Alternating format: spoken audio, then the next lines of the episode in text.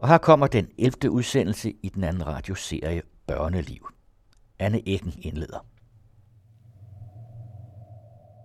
I udsendelsen Børneliv, som vi kalder Mærker i min krop, handler det om selvskade, spiseforstyrrelse og overtræning. Først fortæller Amalie om et børne- og ungdomsliv med spiseforstyrrelse og selvskade fra hun var otte år til begyndelsen af tyverne. Efterfølgende har vi en kommentar fra psykolog Sissel Dy Foss fra Landsforeningen mod spiseforstyrrelser og selvskade. Vi skal også møde Trine Frimand, afdelingssygeplejerske på Bispebjerg Hospitals ambulatorium for spiseforstyrrelse, og forsker og psykolog Mia Beck-Lichtenstein fra psykiatrien i Region Syddanmark. Hun fortæller om overtræning eller træningsafhængighed. Amalie fortæller, hvordan hun allerede som otteårig oplevede spiseforstyrrelser. Det startede øh, helt tilbage, da altså, vi har altid været kraftigt bygget i, vores, i min familie, og været glade for at spise mad, og glade for fredagslikken. Men da der begyndte at komme problemer med min store søster, der begyndte jeg at både at spise mere og spise mindre, øh, og det vekslede sådan i perioder, alt efter hvordan det gik med hende. Der har jeg været mellem otte og ni år, og der prøvede jeg at, først at lade være med at, at spise de usunde ting, som jeg vidste, øh, og det blev så også til at droppe måltider helt hen ad vejen, øh, hvor at jeg droppede at spise morgenmad og nogle gange droppede at spise frokost. Min storesøster, hun øh, har haft en, en rigtig svær barndom og ungdom. Øh, hun var væsentligt ældre, da mine forældre blev skilt. Hun var fire år. Øh, jeg var et halvt år gammel. Og det var en rigtig, rigtig svær skilsmisse, der opstod, fordi min far var min mor utro. Så den var meget konfliktfyldt. Og det øh, gjorde, at der var en masse behov, hun ikke fik opfyldt. Og hun udviklede en personlighedsforstyrrelse, en borderline personlighedsforstyrrelse, som gjorde, at hun i sine helt tidlige teenageår stoppede med at gå i skole og begyndte at tage stoffer. Øh, var meget, meget destruktiv. Øh, kom op og slås med både min mor og min far og min stefar. Og alle de her problemer, de påvirkede mig rigtig meget. Min mor og hende, de var op og slås og var også på skadestuen nogle gange. Øh, Og jeg var hele tiden meget bange og meget ked af det. Og det var ikke noget, man måtte snakke om. Eller det, det, jeg fik ikke direkte at vide, at jeg ikke måtte snakke om det. Men, men der var ikke nogen, der snakkede med mig om det. Så jeg fik en fornemmelse af, at det var ikke noget, man måtte snakke om. Så jeg havde svært ved at forstå, hvad det var, der foregik. Og jeg havde også svært ved at forstå selv på det tidspunkt, hvorfor jeg var ked af det og hvorfor jeg var bange. Amalies storesøster bliver anbragt, da hun er fjorten år, og problemerne i familien vokser. Det var lige efter, hun var blevet anbragt. Der brød hun ind i vores hus og smadrede for to millioner kroner i, i en stofrus, fordi hun var vred på, på min mor. Og vi endte med at måtte bo på hotel i en måned. Min mor, hun begyndte til krisepsykolog umiddelbart efter, men Ikke, der var ikke noget, nogen, der snakkede med mig. Hvordan klarede du det i skolen ellers med, med lektier og sådan nogle ting? Jeg klarer det meget gennemsnitligt. Der er ikke andre problemer andet end, at jeg tit løber ned på toilettet og græder i timen. De ser mig som, som en følsom, stille pige, og har ellers ikke nogen idé om, hvad der foregår. Da Amalie bliver lidt ældre, oplever hun trangen til at skære i sig selv. Det var i... I mine øh, tidlige teenageår, efter et par år efter min storesøster, hun var blevet øh, anbragt. Jeg synes, det er svært at beskrive, hvad det var, der skete, andet end, at jeg begyndte at få en fornemmelse, eller en, en forståelse og en hukommelse omkring, hvad der var sket. Øh, det var, som om jeg havde fortrængt det. Og så kom det alt lige pludselig væltende tilbage i hovedet på mig, alle øh, de der slåskampe og at blive taget væk fra sit eget hjem, ikke kunne bo i sit eget hjem, fordi at, at en storsøster havde begået hærværk i det, og Jeg kunne ikke snakke med nogen om det. Jeg prøvede at snakke med min mor og far om det, men de, de var selv lige kommet ovenpå igen efter det, øh, og ville gerne videre med deres liv. Så de havde ikke ressourcer til at, at kunne tage det ind igen. Hvad, hvad gjorde du ved, ved dig selv på det tidspunkt? Øh, jeg startede med at skære mig i armen, og så det havde jeg det egentlig fint med. Så gik der et par uger, og så fortalte jeg det til en veninde, og hun blev meget chokeret og troede næsten, at jeg var ved at begå selvmord. Så jeg lovede hende, at det ville jeg aldrig gøre igen. Og så begyndte jeg at skære mig i mine ben i stedet for, fordi så var der ikke nogen, der kunne opdage det. Det opleves som en forløsning på en smerte, man ikke kan snakke om. Jeg havde det som om, at, at jeg gik hele dagen og holdt vejret. Og så når jeg kunne komme hjem, så kunne jeg lige trække vejret ved at skære i mig selv. Så kunne jeg ellers tage en dyb indånding og fortsætte. Altså i starten, der var det, der var det nærmest nok bare, at kniven den skrabede hen over min hud. Øh, og, og jo længere tid der gik, jo modigere blev jeg, og jo mere skulle der til. Øh, men for mig, der var det ikke, at blodet løb. For mig var det at skære øh, og, og gå og, og passe og pleje min sorg bagefter. Så din, øh, din mor opdagede det ikke? Nej. Jeg tror stadig ikke, hun ved det den dag i dag. I sommerferien mellem, øh, mellem niende klasse og min start på gymnasiet, der er jeg udsat for et overgreb af en seksogtredive-årig mand. Og i midten af tredje G, der skal han så dømmes. Så jeg skal ind og vidne i den her retssag og fortælle om det. Og da jeg kommer ind i retssalen, så kommer der en dame hen imod mig og tager armen rundt om mig. Og så siger hun, at han har tilstået alt, så du skal ikke vidne alligevel. Du kan godt se hjem igen. Og jeg havde forberedt mig på, at jeg skulle ind og, øh, og være med til at give ham den her dom og, og fortælle min historie om det, om hvad der var sket. Og det fik jeg ikke muligheden for. Så da jeg kom hjem, så tænkte jeg, det her, det skal ikke styre resten af mit liv. Øh, det kan godt være, at jeg ikke fik muligheden for det her, men nu tager jeg kontrollen. Nu tager jeg hundrede procent kontrollen over mit liv.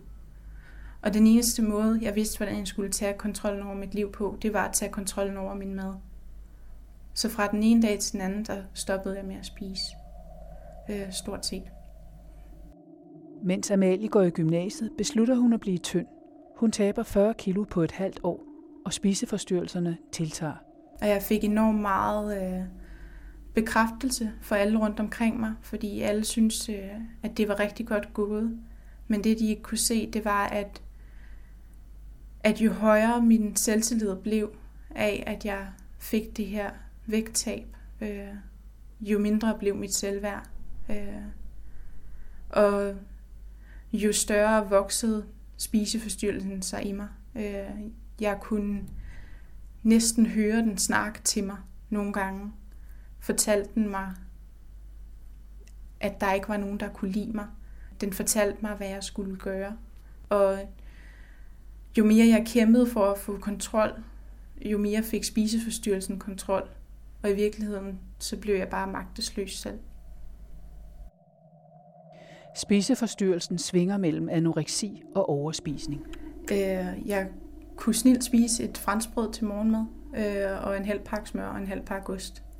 Øh, og så kørte det ellers hen ad vejen med... med alt, hvad jeg kunne finde stort set. Men mange kulhydrater. Øh, det var stort set fra, jeg stod op. Så spiste jeg og spiste og spiste og spiste. Alt, hvad jeg kunne få fat i, men oftest alene. Jeg brød mig ikke om at spise foran andre mennesker. Og hvad sagde din far og mor? De havde ingen anelse om, hvad der foregik. Øh, de kunne se, at jeg tog på i vægt, øh, og prøvede at kommentere det, men det virkede på den måde, at jeg spiste mindre, når jeg var sammen med dem, og mere, når jeg var alene. Så det havde egentlig ikke nogen god effekt. Og hvad med dine kammerater i skolen, dine veninder? de kommenterede det ikke. Det tror jeg var for meget tabu. Der var ikke nogen, der drillede dig med, at du var for tyk i klassen? Ikke i gymnasiet, men igennem folkeskolen, der vidste alle, at hvis de skulle trykke på nogle knapper hos mig, så skulle det være at kalde mig tyk. Øh, og det var selvom, at jeg var ganske normalvægtig igennem det meste af folkeskolen. Jeg ville gerne blive ved med at tabe mig lige så meget, lige så hurtigt. Ja, så jeg begyndte at, at lave skrapper og regler for mig selv, for hvad jeg måtte og hvad jeg ikke måtte. Øhm, og det kunne være regler som, fra nu af, der må du aldrig øh, spise andet end grapefrugt.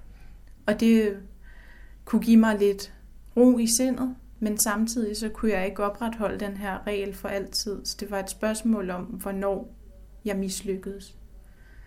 Og på et tidspunkt så mislykkedes jeg. Og så begyndte jeg at have overspisninger igen, som jeg havde det øh, før min restriktive periode begyndte. Ikke helt i lige så stor grad, men alligevel at spise meget mere, end jeg havde gjort i rigtig lang tid. Og det havde det rigtig svært ved, så jeg begyndte at kaste op efter. Og jeg begyndte at tage afføringspiller øh, og begyndte at skære i mig selv igen.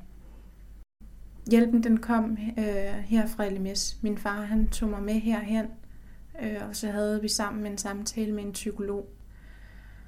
Og så begyndte jeg at gå til nogle enkelte samtaler her i Landsforeningen mod selvskrevet spiseforstyrrelser. Psykolog Sissel Dy Foss i Landsforeningen mod spiseforstyrrelser og selvskade fortæller om begrebet selvskade. Jamen altså, man kan jo sige, både med spiseforstyrrelser, men også med selvskade, at de meget omsorgsfulde personer bare ikke over for sig selv. Og det er personer, der bliver rigtig dygtige til at gemme det for omverdenen, fordi det er forbundet med stor, stor skam, og forbundet med, med kederlighed og sorg også, ikke? Så derfor så er det noget, man gemmer, og især med selvskade, fordi det er noget, som øh, jo selvfølgelig ikke er socialt acceptabelt. Det er noget, folk ikke er mærke til, det er noget, folk tænker noget særligt om. Det er jo noget, der sidder på kroppen, de her ar. Øhm, Så man kan sige, med selvskade, der er det jo lidt ligesom, jeg også tænker på spiseforstyrrelser, altså en måde at håndtere svære ting på. Og helt ens med det, tænker jeg med selvskade, at det er en mestringsstrategi. Det er en måde at håndtere og regulere sine svære og tunge følelser på, så man måske ikke ved, hvad man ellers skal gøre med. Det kan være, at man har oplevet traume, det kan være, at man har oplevet overgreb, men det kan også være, at man... Man er rigtig ked af det, bange, vred, føler sig forkert, lavt selvværd, skammer sig rigtig meget over, hvem man er. Øh, regulerer de her følelser, det kan også være, at man straffer sig selv med de her følelser. Øh, og ved simpelthen at, at, at kotte, eller brænde sig, eller krasse sig, og alle sådan nogle ting her. Ja. Ja, fordi altså jeg kan til en vis grad forstå de piger, der, der taber sig et, et stykke hen ad vejen, mm-hmm. ikke fordi de selv synes, de kommer til at se bedre ud. Mm-hmm. Men vi kan jo alle sammen se, at når du skærer sådan i dig selv og brænder dig selv, det ser jo ikke ja. godt ud. Nej, og de fleste faktisk også, der taber sig i forbindelse med en spiseforstyrrelse, synes ikke nødvendigvis, de bliver smukkere af det. Fordi spiseforstyrrelsen sætter ind der og, og siger egentlig bare, du er stadig klam, du er stadig fed, du kan ikke finde ud af noget, ikke? Og med selvskade, det er jo også det, der er med det, det er, at det kan være svært for folk at forstå, hvorfor skærer du dig selv. Det kan være væmmeligt at se, at nogle bløder har store ar og sår. Og det er også derfor, det bliver så skambelagt. Fordi det nemlig er vanskeligt at forstå, hvorfor gør du det her med vilje? Hvordan kan det hjælpe? Men man kan også tænke på det lidt ligesom en måde, hvis man har slået sig et sted, så kan det være, at man bider sig selv i kinden, fordi det overdøver den ene smerte og overdøver den anden. Og så kan man egentlig også se selvskade. Jeg ved godt, det er lidt forenklet, men, men stadig rimelig rammende det der med, at, at der er en psykisk smerte, som man overlever med noget andet. Og det kan også være, at man ikke helt ved præcis, hvad er det faktisk lige, der er med mig. Øh, jeg snakker med en pige, som fortalte, men når jeg kan se, at jeg bløder, så ved jeg, at det er rigtig skidt, og så ved jeg, at jeg skal gøre noget. Så det er også sådan en kommunikation med sig selv om, hvordan man faktisk har det. Mm. Øh, og tit så er der jo sådan, at der opstår nogle rigtig negative, rigtig voldsomme, svære, selvbebrejdende tanker. Øh, som giver noget fysisk og psykisk uro og øh, noget spænding, øh, som man så har brug for ligesom at få forløst. Og der kommer selvskaden ind, og så sker der faktisk det, at man får en positiv effekt af det, fordi det udløser nogle endorfiner, øh, man får en ro, man får øh, en lettelse og befrielse for de her følelser, men kort tid efter kan det så erstatte nye, voldsomme og negative tanker, som jo så igen kan lede til mere selvskade, så det er en rigtig, rigtig ond spiral. Dem, der selv opsøger hjælp, både af personer med spiseforstyrrelser og selvskade, er jo folk, som er forpint af deres ledelse, og som gerne vil noget andet. Øh, ofte er det jo også forbundet med nervøsitet og øh, utryghed og sådan noget, men folk som oplever, jeg vil noget andet for mig selv. Sådan er en, der beskrev det meget godt. Hun sagde, hvis jeg skal have gode relationer til andre og til os til mig selv, så bliver jeg nødt til at slippe min spiseforstyrrelse, og jeg ved ikke lige hvordan. Mm. Og det synes jeg var meget rammende og meget øh, flot sagt, mm. fordi det er nemlig det, der handler om, at hun, hun vil gerne have det godt med sig selv, hun vil gerne være glad. Hun vil gerne være et sted, hvor hun ikke er bekymret for, hvad hun skal spise, øh, hvor lidt og hvor meget, hvor maden ikke fylder alting. Og det samme med personer med selvskade. De vil gerne have det godt. De vil gerne slippe for det her selvskade, mm. fordi det er ikke rart. For at få den samme hjælp ud af selvskaden, så skal man for eksempel skære sig dybere og oftere. Og man på et tidspunkt også bliver lidt nervøs og bange for det her. Og tænker, nu har jeg brug for, nu har jeg brug for noget hjælp. Og, det, og sådan en pige, hun vil jo ikke dø. Nej, selvskade er meget anderledes ja, det øh, end selvmord. Det er, jo, det er jo det, jeg siger med, at det er egentlig en overlevelsesstrategi. Mm. Det er jo igen også med en spiseforstyrrelse. Det er jo en måde at sige, at jeg har det vanskeligt. Jeg har lyst til at få det bedre. Problemet er bare, at man får det bedre kortvarigt, og så får man det meget værre. Men begge delene er en måde at holde sig i live på. Problemet med en spiseforstyrrelse er bare, at den kan betyde lige præcis det modsatte. Men folk med spiseforstyrrelser og selvskade er jo folk, der faktisk prøver at klare livet og mestre deres svære situationer.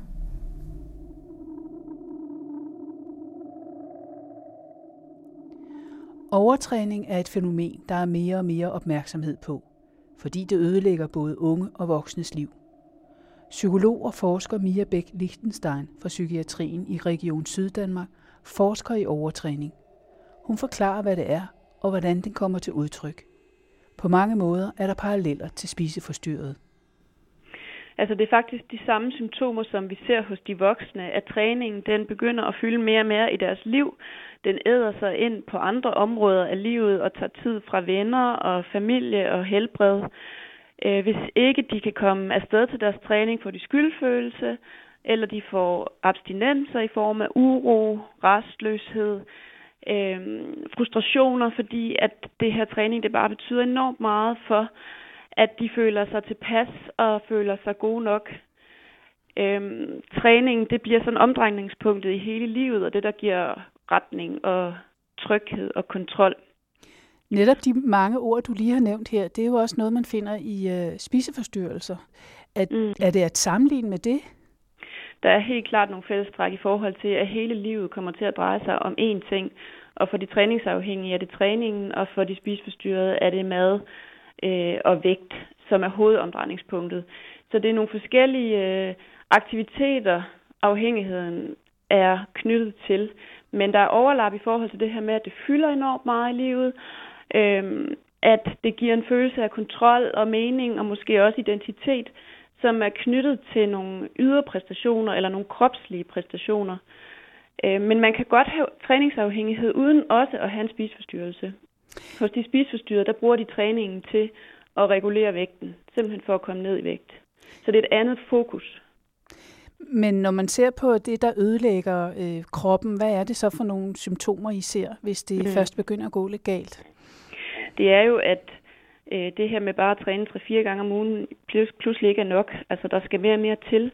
Det bliver ofte træning hver eneste dag. Øh, nogle gange træning flere gange om dagen. Jeg har set op til tre gange om dagen. Og det er uden hviledage. Altså det er ikke sådan, at når man har trænet tre gange på en dag, så holder man pause dagen efter. Så er det typisk, at, øh, at der, der tager man så afsted igen. Øhm, måske to gange om dagen. Og så kører vi igen med tre gange om dagen. Og det der med at få lagt hvilen ind, det lykkes ikke rigtigt. Det bliver i hvert fald sværere og sværere efterhånden, som afhængigheden udvikler sig, fordi der skal mere og mere til for at få et træningskick, eller for at føle, at, øh, at musklerne udvikler sig, eller at øh, konditionen bliver bedre. Og der er så lidt hvile, så er det altså, det går ud over ens helbred, og også ud over ens sociale liv, fordi der bliver ikke tid til venner, og der bliver ikke tid til familie og uddannelse, og kroppen ender med at betale en rigtig, rigtig høj pris. De får overbelastningsskader igen og igen, deres immunsystem bliver ødelagt, og for kvindernes, eller de unge pigers vedkommende, der påvirker det ganske ofte menstruationscyklus. Hvordan kan kontakten til familien være, og kan familien gøre noget i sådan nogle situationer? Mm. Familien betyder rigtig, rigtig meget i den her sammenhæng, fordi det typisk er de pårørende, der først bemærker, at der er sket en forandring hos den unge. De begynder at se, at, øh, at den unge vælger dem fra oftere til fordel for træningen. De kan se, at den unge fortsætter med at træne, selvom han eller hun faktisk har smerter eller er syg. De vil se, at det er en ung, som på en eller anden måde fjerner sig og, og trækker sig lidt ind i sit eget træningsunivers. Og det er rigtig vigtigt, at familien siger højt, hvad det er, de ser, og hvad det er for en bekymring, de har. Med respekt for, at den unge ikke bare kan lade være. For det er der mange, der siger, kan de ikke bare skære lidt ned for den træning så en periode? Er der behandlingsprogrammer for, hvad familien kan gøre? Altså, der findes ikke etablerede behandlingsprogrammer, fordi det stadigvæk er et ret nyt fænomen, og træningsafhængighed er ikke en anerkendt sygdom i diagnosesystemerne. Og derfor så er der ikke ret meget forskning, der har undersøgt, hvordan behandler vi det her. Men det kan behandles, og der er en vej ud af det. Og det første, det er at erkende, jamen det her træning, det faktisk har taget overhånd. Og det begynder at give flere negative følger i form af træthed og smerter osv., end de positive gevinster, som man oplevede i starten af træningen i form af at få energi og få et kick og velvære osv. Og man ved faktisk, at unge, der udvikler afhængighedslidelser der i teenageårene, de har en, en halvdårlig prognose senere i deres liv. Altså de har sværere ved at stifte familie, og de mm. udvikler ofte anden psykisk lidelse. Og det er jo, øh, det er jo både omkostningsfuldt for den enkelte og for samfundet. Ja. Så hvis vi kan gå ind og finde dem, inden det går helt galt, så øh, kan vi redde nogle, nogle skæbner, men også rigtig mange penge. I idrætsverdenen har der været meget tabu omkring overtræningen.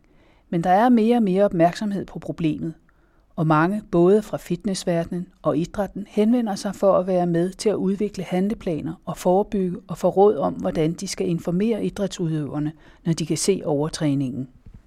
Så noget som mobning og ensomhed er jo heller ikke diagnoser, men stadigvæk store problemer, som vi tager alvorligt. Og det skal vi behandlere også gøre, og vi skal sætte os ind i den nyeste viden, der er omkring træningsafhængighed. Lige præcis fund en forståelse for, hvornår er det, det kommer over, og vi begynder at se det som en, altså som en lidelse sådan set. Hvad er det for symptomer, vi skal være opmærksomme på? Hvad er det for en funktion, den her træning har i den unges liv? Og det kan man sagtens gå ind og arbejde med, uden at vi kalder det en, dia- en diagnose. Fordi alle dem, jeg har været i berøring med, de har haft deres gode grunde til, at den her træning er kommet over. Det er altså ikke noget, der bare, øh, der bare sker, fordi man er uheldig. Det er en, øh, en blanding af, at der ligger et eller andet til grund, og det kan være nogle meget forskellige grunde, har jeg oplevet. Det kan være øh, dårligt selvværd, det kan være problemer i familien, det kan være øh, mobning, man har været udsat for, andre ubehagelige oplevelser i livet, som man forsøger at få på afstand. Og der er træningen altså enormt effektiv som en, som en flugtvej ud af noget rigtig, rigtig svært og ubehageligt. Øh, det kan også være unge, der har tendens til depression eller angst, som, som kan løbe sig ud af det, hvilket jo er rigtig, rigtig fint i mange tilfælde at bruge motion som en, som en løsningsstrategi, når der er nogle problemer. Men det, der er problemet ved træningsafhængigheden, er, at den her løsning på problemet ender med at blive problemet i sig selv, fordi træningen kommer til at æde sig ind på alt andet, og man får ikke udviklet andre gode måder at håndtere livets udfordringer på. De er jo ekstremt sårbare over for at få en skade eller blive syge, og de så ikke kan træne, fordi så har de ikke noget. De bliver decideret deprimerede og, og paniske, når de ikke kan træne sådan, som de plejer. Forskningen viser en lille overvægt af mænd, der er træningsafhængige, men med tiden vil det blive lige mellem mænd og kvinder, vurderer Mia Beck-Lichtenstein.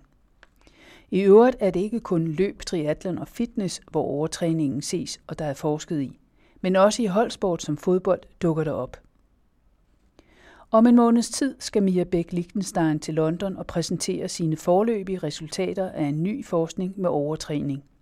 Hun har undersøgt to til tre hundrede unge mellem tolv og tyve år med spiseforstyrrelser og nogen fra idrætshøjskoler. Også deres forældre indgår i undersøgelsen for at se, om de vurderer de unges træning på samme måde, som de unge selv gør. Hensigten er at afprøve et såkaldt bekymringsskema, som vil kunne bruges til forebyggelse og indsats mod overtræning.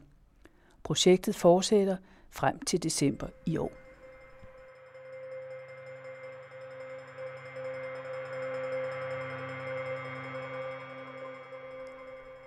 Vi slutter med, hvordan de danske regioner behandler spiseforstyrrelser. Vi har besøgt hovedstadens ambulatorium for spiseforstyrrelser ved børne- og ungdomspsykiatrisk center på Bispebjerg Hospital. Her kommer omkring to hundrede patienter, fortrinsvis unge piger, med henvisning fra egen læge. Afdelingssygeplejerske Trine Frimand fortæller om de tre faser, tres procent af de henviste kommer igennem over en tretten til fjorten måneders periode. Her møder de sårbare familier, der ofte hænger i laser, et behandlerteam. Den unge bliver screenet psykiatrisk, og der er møde med fysioterapeut, diætist og socialrådgiver. Trine Frimand. Det, der kendetegner en spiseforstyrrelse, ved de fleste, at det er ønsket om kontrol. Hvad de færreste måske ved, det er den store ambivalens, øh, pigen er præget af og plaget af. Og, og der gælder det jo at finde ind til den del af hende, som gerne vil være rask, fordi at det ved hun, og det ved hendes mor og far, det ved vi også. Men vi ved også, at den fylder meget, meget lidt på det her tidspunkt, at spiseforstyrrelsen, når man først kommer her, så fylder den jo op til firs til halvfems procent af det, hun tænker og føler. Så vi har ikke nogen forventning om, at vi i den første lange tid har fat i den del af pigen, som faktisk gerne vil være rask, men at vi godt ved, at vi kommunikerer rigtig meget med spiseforstyrrelsen. Behandlingen er en familiebaseret terapi, også kaldet Mosley-metoden, og den er valgt, fordi der er flest beviser for, at den virker, siger Trine Frimand. Der er klare kriterier for en behandling i ambulatoriet. Hvor meget har den unge tabt sig? Er der vrangforestillinger? Og har pigen ikke mere menstruation? Målinger, der er ens over hele verden.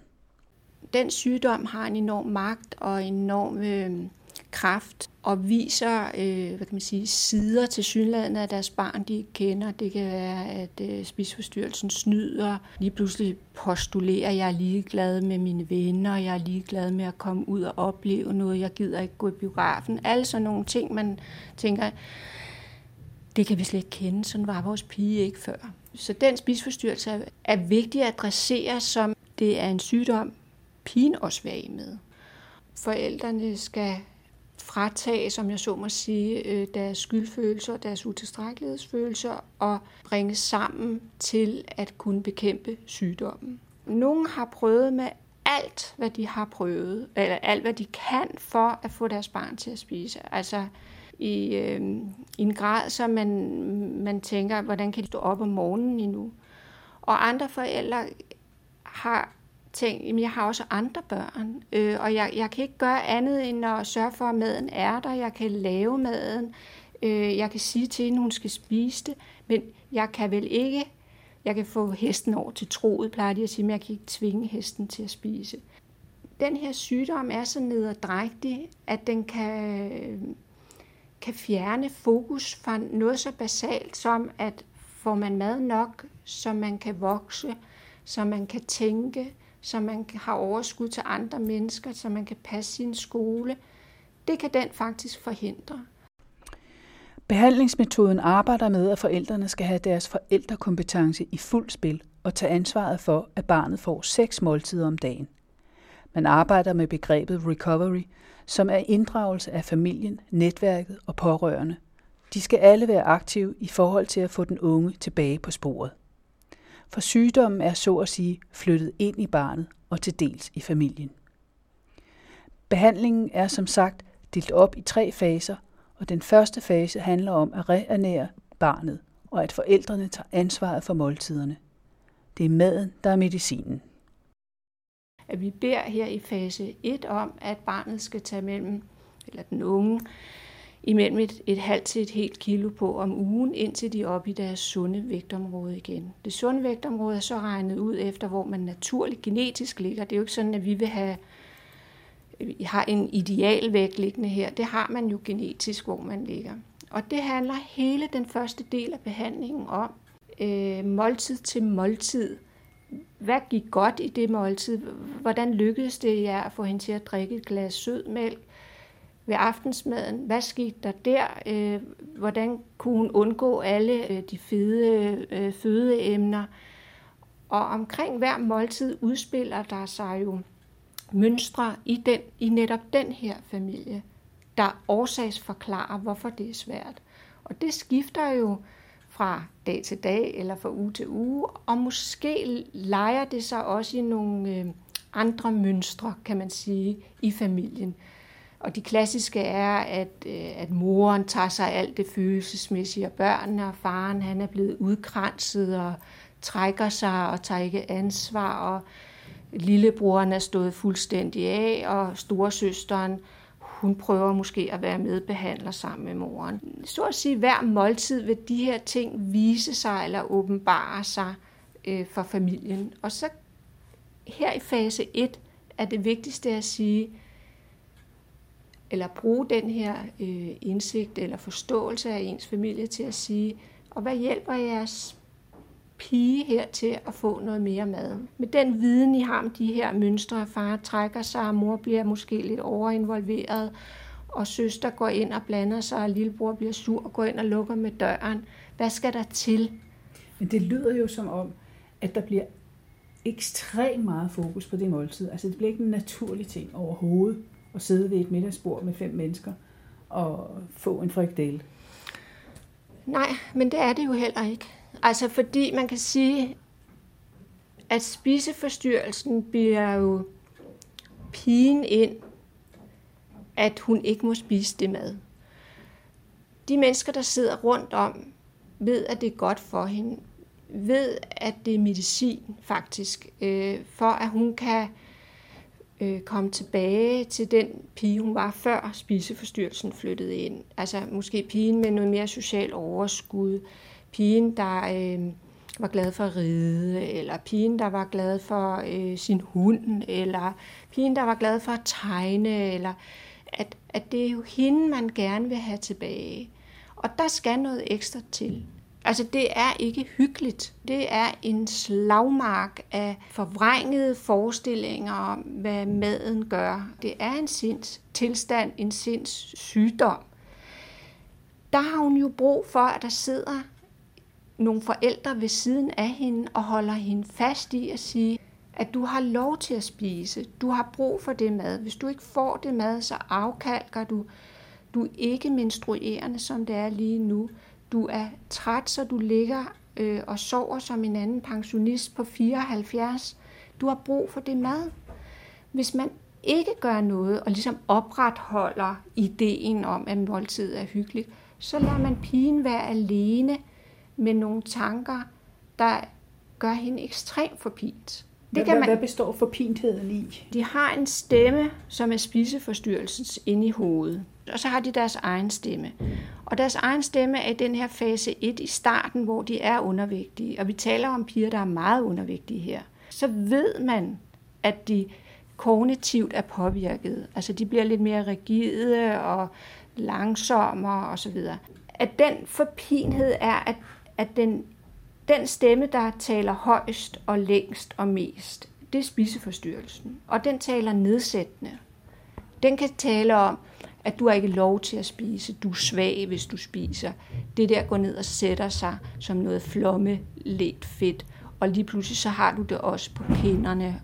En, hvad kan man sige, sådan en båndsløjfe af negativitet på den ene eller anden måde. Så er der den, hendes egen stemme, som er lille og svag og væg, som siger, det kan ikke være rigtigt. Det er ikke rigtigt. Den er så lille, og den bliver så hurtigt fortrængt af spiseforstyrrelsestankerne, der har så meget magt.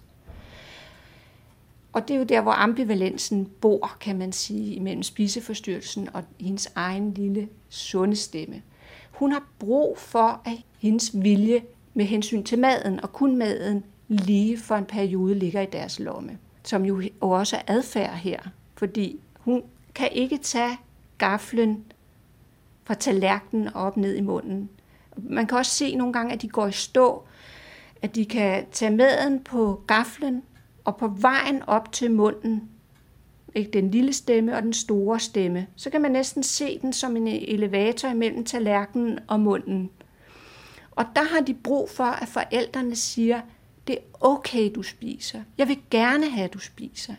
Hvis man lader pigen sidde alene i det der spændingsfelt af nedsættende vrangforestillinger, så svigter man hende jo faktisk. Der er stor angst forbundet ved måltidet, allerede ved forberedelsen af måltidet og efter måltidet. For der er ikke så langt til det næste, og derfor er det vigtigt hele tiden, at der er en plan for at aflede opmærksomheden, og den må forældrene stå for. Og sådan går den første periode. Og langsomt mærker man, at man får mere og mere i gåseøjne fri for de spiseforstyrrede tanker, og intensiteten falder. Så kommer hun over i fase to, og der handler det om, at hun skal til at tage ansvar for måltiderne selv. Det vil sige, hun den ambivalens, hun har omkring det at spise, det har hun været befriet for, ved at hun kun skulle koncentrere sig om det, der lå på tallerkenen. Nu, nu er hun i det dilemma, at hun skal tillade sig selv at sige, jeg har brug for noget kød, jeg har brug for nogle grøntsager, jeg har også brug for noget fedt. Og hun skal til at sammensætte det selv. Og det er en lidt undervurderet fase. Den er rigtig svær for pigen at hjemtage. Og den er også svær for forældrene ikke at være for meget ind over, altså finde den balance imellem og have tillid til, at datteren kan, og have den sunde skepsis for, at spiseforstyrrelsen vil lave tricks og løjer med det. Og det skal forældrene holde fast i, fordi spiseforstyrrelsen kan jo lave det her til en P H D-afhandling i en morgenmadsmåltid, og de kan vide virkelig meget om mad. Og så er det skønt, når, når lillebror for eksempel siger, jamen det er da bedre at drikke sødmælk end skummemælk, er det ikke det? Og det er vildt vigtigt, at, at forældrene stadigvæk er der, øh, fordi de vil være i tvivl om det mindste, hvis jeg nu tager noget af det der, og hvis jeg ovenikøbet har en eller anden lyst til det, uh, så får de jo fuldstændig skyldfølelse over, tænk at jeg kan have lyst til noget. Det er ikke så tit, de har det, men hvis den lige, så skal jeg i hvert fald ikke have noget der, ellers så skal jeg ud og løbe tyve kilometer bagefter. Det er også en meget forpint periode, mens de normaliserer deres spisning selv, og de ligger stabilt på vægtkurven. De står ved en skillevej der. På en eller anden måde tror jeg godt, at de sådan helt eksistentielt er klar over det. Jeg kan vælge en vej nu, hvor de siger, at jeg har nogle kræfter, men har jeg nok til at gå ud af den rigtige vej? Ellers ender jeg, bliver jeg trukket, suget ned af den anden, som på en eller anden måde også jo giver noget tryghed eller noget whatever. Det er vigtigt, at familien fortsat er opmærksomme, selvom pigen nu kan styre sin adfærd og har det fulde ansvar for alle måltiderne. Her i denne fase kan den unge blive nervøs for, at familien slipper hende, og det er heller ikke usandsynligt, at der vil komme tilbagefald. Snyd med måltider for meget træning er ikke ualmindeligt. Men der resterer stadig en rest af spiseforstyrrede tanker, altså tanker om krop og udseende, om øh, mad og sådan. Det kan, det kan der sagtens gøre. Og så bevæger de sig over i fase tre, hvor det handler mere om almindelig ungdomsliv, kan man se. Altså almen øh, identitetsudfordringer, øh, øh, konflikter med forældre, øh, søskende, hvad skal jeg være, bum bum, alt sådan nogle ting. Fordi der kan man så sige, nu, nu er de jo ude i at skulle de udfordringer, som alle andre unge har.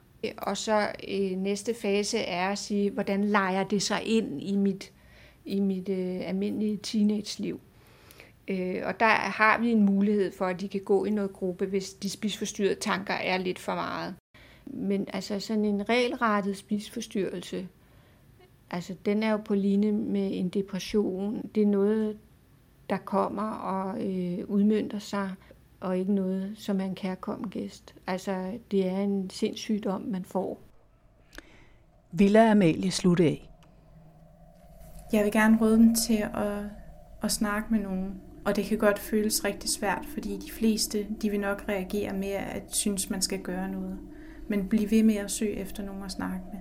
Øh, også selvom du ikke er klar til at gøre noget ved det. Fordi det at snakke om det, det er den første vej til at snakke om, hvad problemet er. Så tal med nogen for pokker. Men skal det være voksne, altså nogen, der er ældre, eller skal det være kammerater? Det kan være begge dele. Det kommer måske lidt an på, hvor gammel man er. Igennem min gymnasietid, der havde jeg en rigtig god veninde. Øh, og hun... Hun så næsten fra dag i dag, at, øh, at den var galt med mine spisevaner, da jeg begyndte at tabe mig. Og hun har været der hele vejen igennem. Også selvom at jeg blev sur på hende og sagde, at øh, og lagde på, når vi snakkede i telefon sammen, fordi hun sagde, at jeg skulle spise noget. Så, var det, så er det alligevel rart den dag i dag, at der er en, der har været med mig igennem hele den proces.